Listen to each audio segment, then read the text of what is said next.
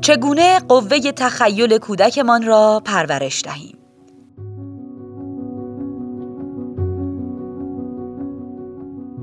هر کودک با حدود 100 میلیارد سلول مغزی متولد می شود که به راستی شگفتانگیز است ولی زمانی که کودک نوپاست شگفت آورتر نیز می شود هر یک از سلول های مغزی کودک تکانه های الکتریکی با نام پیام یا سیگنال را ارسال و دریافت می کند که به کمک مواد شیمیایی در مغز مانند سروتونین ارتباطات را به وجود می آورد.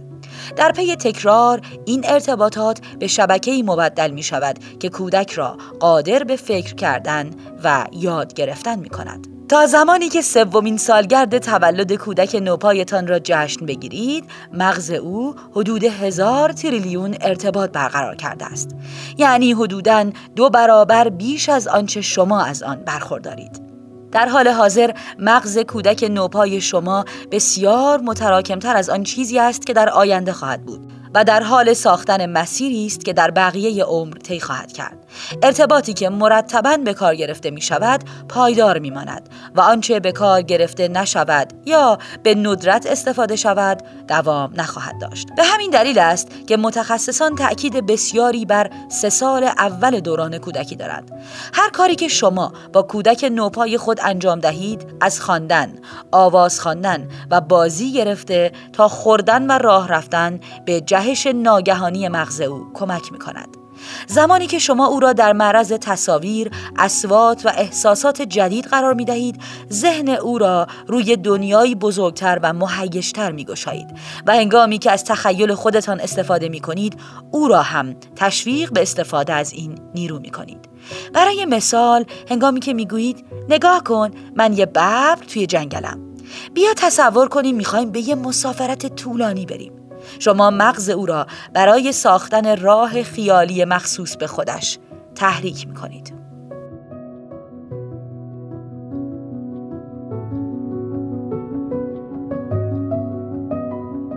کودک شما همچون هر کودک دیگری ذاتا خلاق است ولی شاید نداند که از کجا باید شروع کند.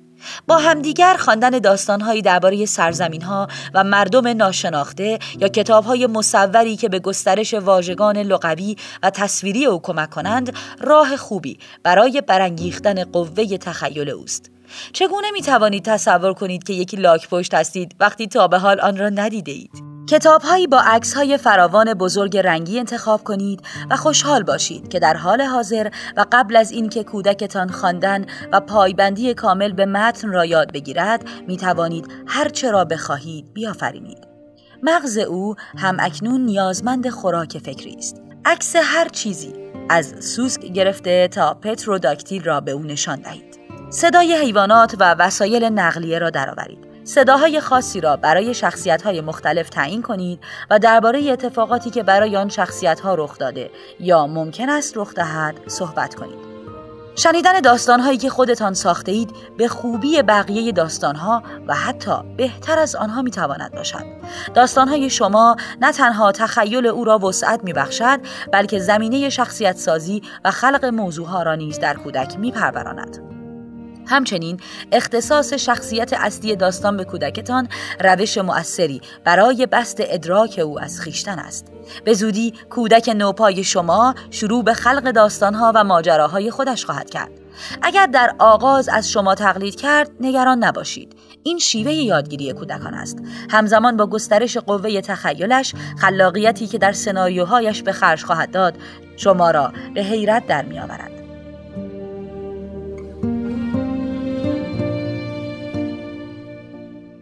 وسایل بازیش را فراهم کنید. تقریبا هر چیزی می‌تواند وسیله‌ای برای نمایش تخیلی کودکتان باشد. مثلا حوله ها جای کلاه باشند. مهره های پلاستیکی جواهرات با ارزش شوند. پادری های کهنه حمام تبدیل به قالی های جادویی شوند و انبوهی از حیوانات پشمالوی کودک شما مبدل به جنگل بیمارستان یا مزرعه حیوانات شوند. چه باور داشته باشید و چه نه بیشتر اوقات بهترین ابزار نمایش خلاق وسایل ساده هستند. از آنجایی که بیشتر رفتارها از مخیله کودک شما سر می‌زند لباسهایی با شکل خاص مثل آنهایی که به یک شخصیت کارتونی خاص مربوط می‌شوند در حقیقت آنقدرها مفید نیست. لباس بتمن فقط می‌تواند لباس بتمن باشد ولی یک کلاه یا حوله ساده برای کودک می‌تواند جای شخصیت های مختلف را بگیرد. تا می توانید کودکتان را با افراد، مکانها و رویدادهای واقعی روبرو کنید. این بهترین روشی است که داشتن ایده های فراوان به هنگام نمایش خلاق را برای کودک تضمین می کند. او را به نمایش تخیلی ترغیب کنید. کودکان با اجرای نمایش وقایع زندگی روزانه و البته خیالیشان مطالب بسیاری را فرا می‌گیرند. زمانی که کودک نوپایتان نمایشنامه و گفته هایی را میآفریند و شخصیت هایی را نیز تعیین می کند مثلا من بابا هستم و تو بچه و مریض شده ای مهارت های اجتماعی و زبانی خود را پرورش می دهد. هنگامی که کودک به بازسازی نمایش هایی در رابطه با احساس ناراحتی، خوشحالی، ترس و امنیت می پردازد، مسائل عاطفی را با خود تمرین می کند. خود را به شکل ابرقهرمان، اسب یا جادوگر تصور کردن به او حس قدرت می بخشد و به او می آموزد که خودش در رأس هر چیزی است. او می تواند هر کسی که می خواهد باشد. علاوه بر این او به تمرین نظم و انضباط هم می‌پردازد و به تنهایی یا با دوستانش قوانینی را وضع می کند البته قوانین پیچیده‌ای که کودکان بین خودشان به اجرا می‌گذارند همواره بزرگترها را به تعجب وامی دارد. همچنین زمانی که کودک چگونگی رفتار قورباغه یا سگ را در موقعیتی خاص به تصویر می‌کشد در واقع دارد به گسترش فهم خود از علت و معلول می‌پردازد. شاید مهمترین دستاورد ایجاد موقعیت های تخیلی و ادامه آن تا رسیدن به نتیجه آن باشد که به کودک تفکر خلاق و شیوه حل مسائل را آموزش دهید. بنابر یکی از تحقیقات انجام شده زمانی که کودکان خلاق بزرگ می شوند نه تنها همگام با رشدشان تمایل به حفظ این ویژگی دارند بلکه مشکلات پیش رو را بهتر می توانند حل کنند. ریخت و پاش را تحمل کنید. خیال پردازی شلوغکاری را هم به همراه دارد.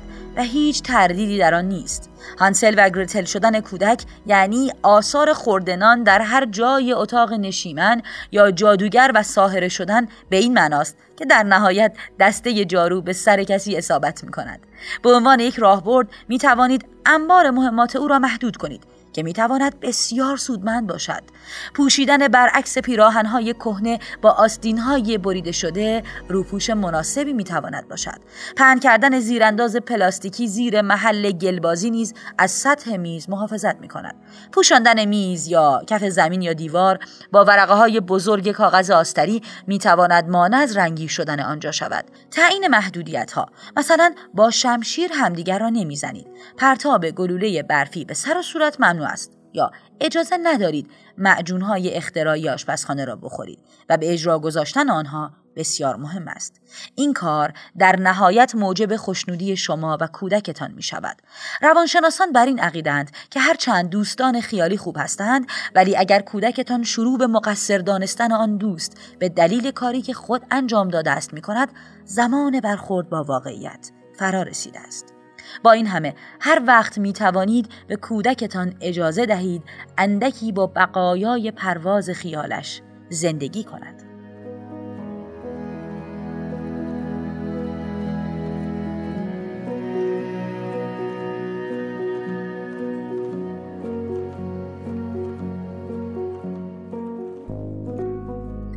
از وجود تفاوتها لذت ببرید. زمانی که کودکتان سه روز تمام برای پوشیدن لباس آدم فضایی یا بالهای فرشتهای در مهد کودک به شما التماس می کند ممکن است سردرگم شوید.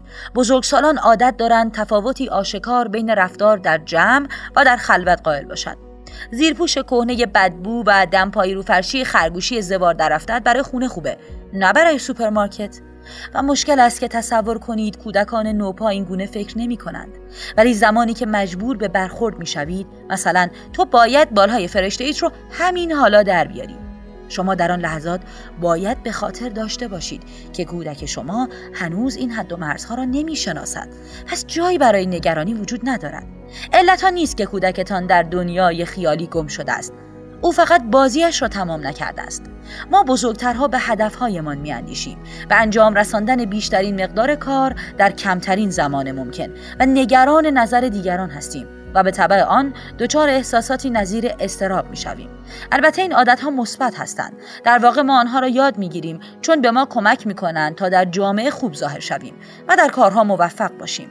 ولی واقعیت امر آن است که این عادات در تضاد با شیوه زندگی خلاقانه آزاد است. به عبارت دیگر شاید درک آن مشکل باشد ولی اگر از دیدگاه قوه تخیل به آن بنگریم در واقع دارید بار و بنه زیادی را بر دوش خود حمل می‌کنید. شنونده باشید و تشویق کنید. درست است که آلیس در ذهن لوئیس کارول شکل گرفته است. ولی اگر وی این ماجراها را روی کاغذ نمی آورد همه ما یک قدم عقبتر بودیم. بخشی از تقویت تخیل آن است که یاد بگیریم آن را با دیگران قسمت کنیم. بهترین راه برای آنکه کودک نوپا بتواند به این مرحله جدید قدم بگذارد شنونده خوب بودن است. مهارت های زبانی کودکان نوپا چندان زیاد نیست. صد البته که با تمرین بهتر می شود بخش های یک داستان را جایگزین کنید. در حالی که مشغول رانندگی هستید بگویید روزی روزگاری سگی بود که با دختر کوچیکی به اسم مالی زندگی می‌کرد. اونا دوست داشتن برن پارک. یه روز بعد نوبت را به کودکتان بدهید. اگر او نمی‌تواند بخش کاملی را بازگو کند دست کم می‌تواند مشارکت کند از او بخواهید که برای دختر کوچک و سگ اسم بگذارد زمانی که کودک شما تصویری را می‌کشد از او بخواهید آن را برای شما تفسیر کند به جای آن که بگویید چه خونه قشنگی بگویید چه رنگ های قشنگی رو استفاده کردید اجرای نمایش تخیلی به کودکتان امکان می دهد که به هر کس که می خواهد تبدیل شود. آنچه را باید فرا بگیرد تمرین کند و هر چیزی را آنطور که می خواهد ظاهر کند.